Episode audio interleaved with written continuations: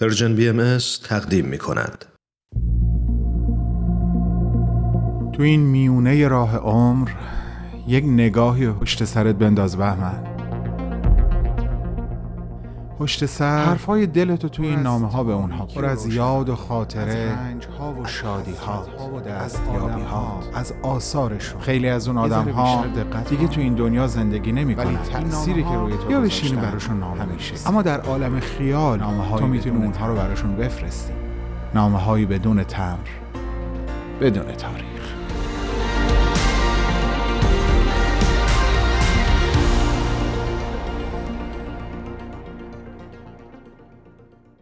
سلام آیدا جان. امیدوارم حال خودت و خونه زیباتون خوب خوب باشه. خانه بامداد که ازش خاطرات بینظیری دارم.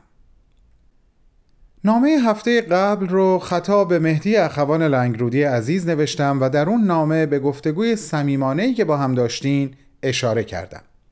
همچنین به طور ضمنی به دوستانم در Persian BMS قول دادم که در نامه هفته بعد یعنی همین نامه با خودت گفتگو بکنم مخصوصا در ارتباط با نامه های خصوصی احمد شاملو خطاب به تو که بالاخره اجازه دادی چاپ بشن و ما هم اونها رو بخونیم.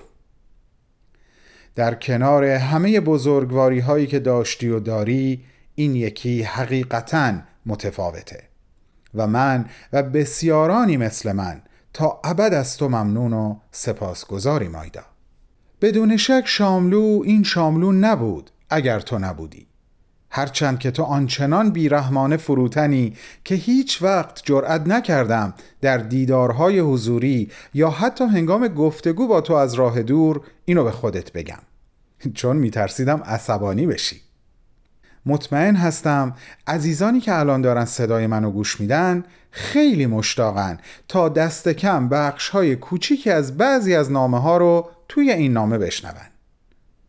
حتما عزیزانم براتون در ادامه از قسمت های از نامه های شامل و خطاب به آیدا خواهم خوند. اما اجازه بدین قبلش یه چیز دیگه هم به آیدا بگم. آیدا جان می‌خوام بگم وجود تو نه تنها باعث خلق اشعاری شد که ادبیات معاصر ایران رو به جایگاهی والاتر و بالاتر برد بلکه تو بزرگوارانه درست مثل یک باغبان از گلی به نام احمد شاملو مراقبت و مواظبت کردی. بذار فقط یک مثال از حرفای خودت رو برای دوستانم بگم.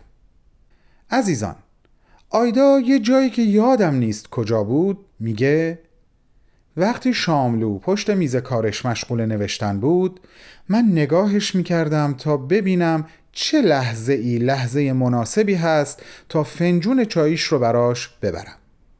یعنی نگران بودم نکنه لحظه ای برم توی اتاق که وقت نامناسبی باشه و رشته افکارش پاره بشه.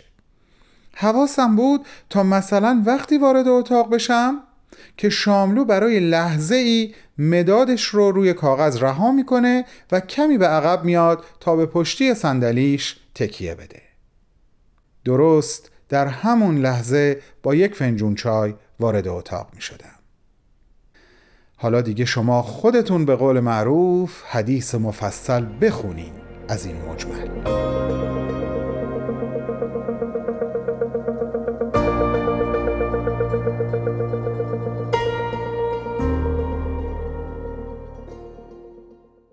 بسیار هم عالی.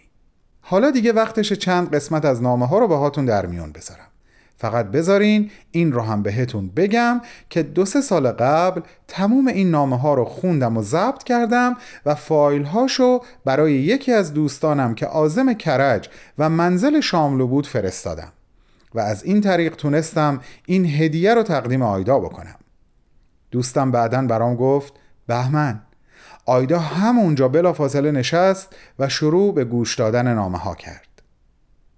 لبخندی غمگین روی صورتش نشست و تنها یک جمله به زبون آورد. کاش الان این نامه ها رو با صدای خود احمد میشنیدم. بگذریم.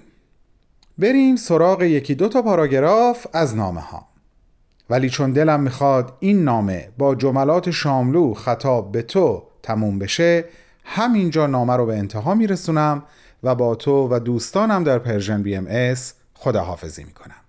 خدا پشت و پناهتون. آیدا تپش های قلبم. به خلق خدا جواب بده. جوابشان را بده. به من می‌گویند چه شده است که دیگر شعر نمی نویسم چه شده است که دیگر برایشان شعر نمی خوانم؟ چه شده است که دیگر صدای مرا نمی شنوند؟ جوابشان را بده.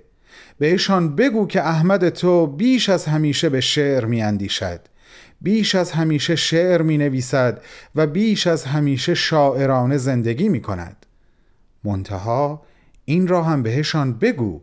این شعرها یک موضوع بیشتر ندارد. دوست داشتن آیدا. این را بهشان بگو که تو هر تپش قلب من هستی. بگو که دوست داشتن تو همه کار و زندگی من شده است. بگو که جز تو به هیچ چیز فکر نمی کنم آیدا جان. اینها همه را بهشان بگو.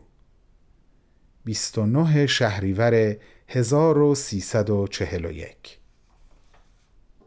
آیدای من تا هنگامی که هنوز کلماتی دارم تا عشق خود را به تو ابراز کنم زنده ام.